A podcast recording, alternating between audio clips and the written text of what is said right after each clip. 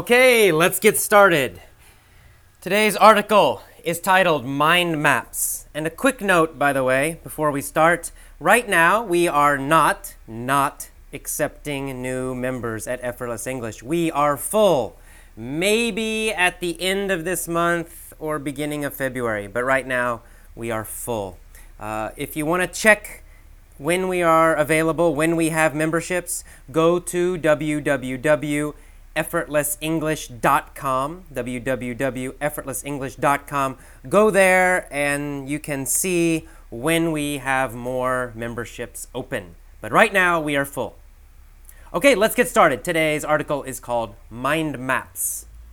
A mind map is a diagram used to represent words, ideas, tasks, or other items linked to and arranged radially around a central keyword or idea. It is used to generate, visualize, structure, and classify ideas, and as an aid in study, organization, problem solving, and decision making. It is an image centered diagram that represents semantic or other connections between portions of information. By presenting these connections in a radial, nonlinear, graphical manner, it encourages a brainstorming approach to any given organizational task. The elements are arranged intuitively according to the importance of the concepts, and they are organized into groupings, branches, or areas. The graphic formulation of the information may aid recall of existing memories.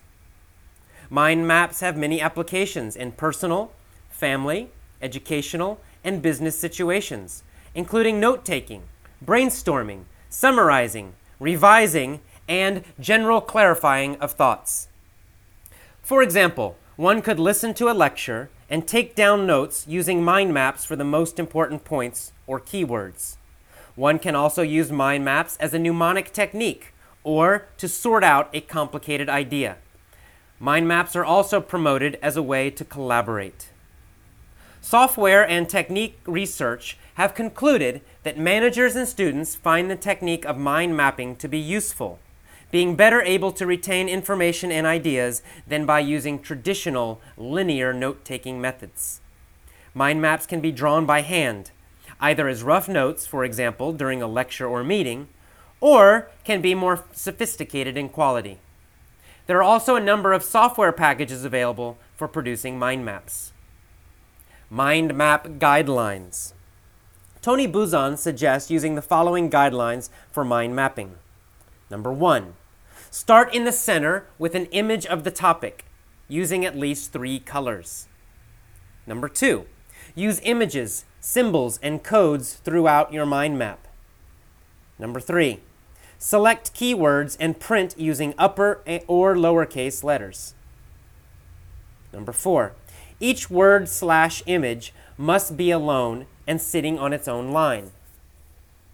Number five, the lines must be connected, starting from the central image. The central lines are thicker, organic, and flowing, becoming thinner as they radiate out from the center. Number six, make the lines the same length as the word slash image. Number seven, use colors, your own code throughout the mind map.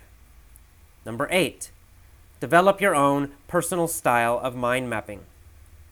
Number nine, use emphasis and show associations in your mind map.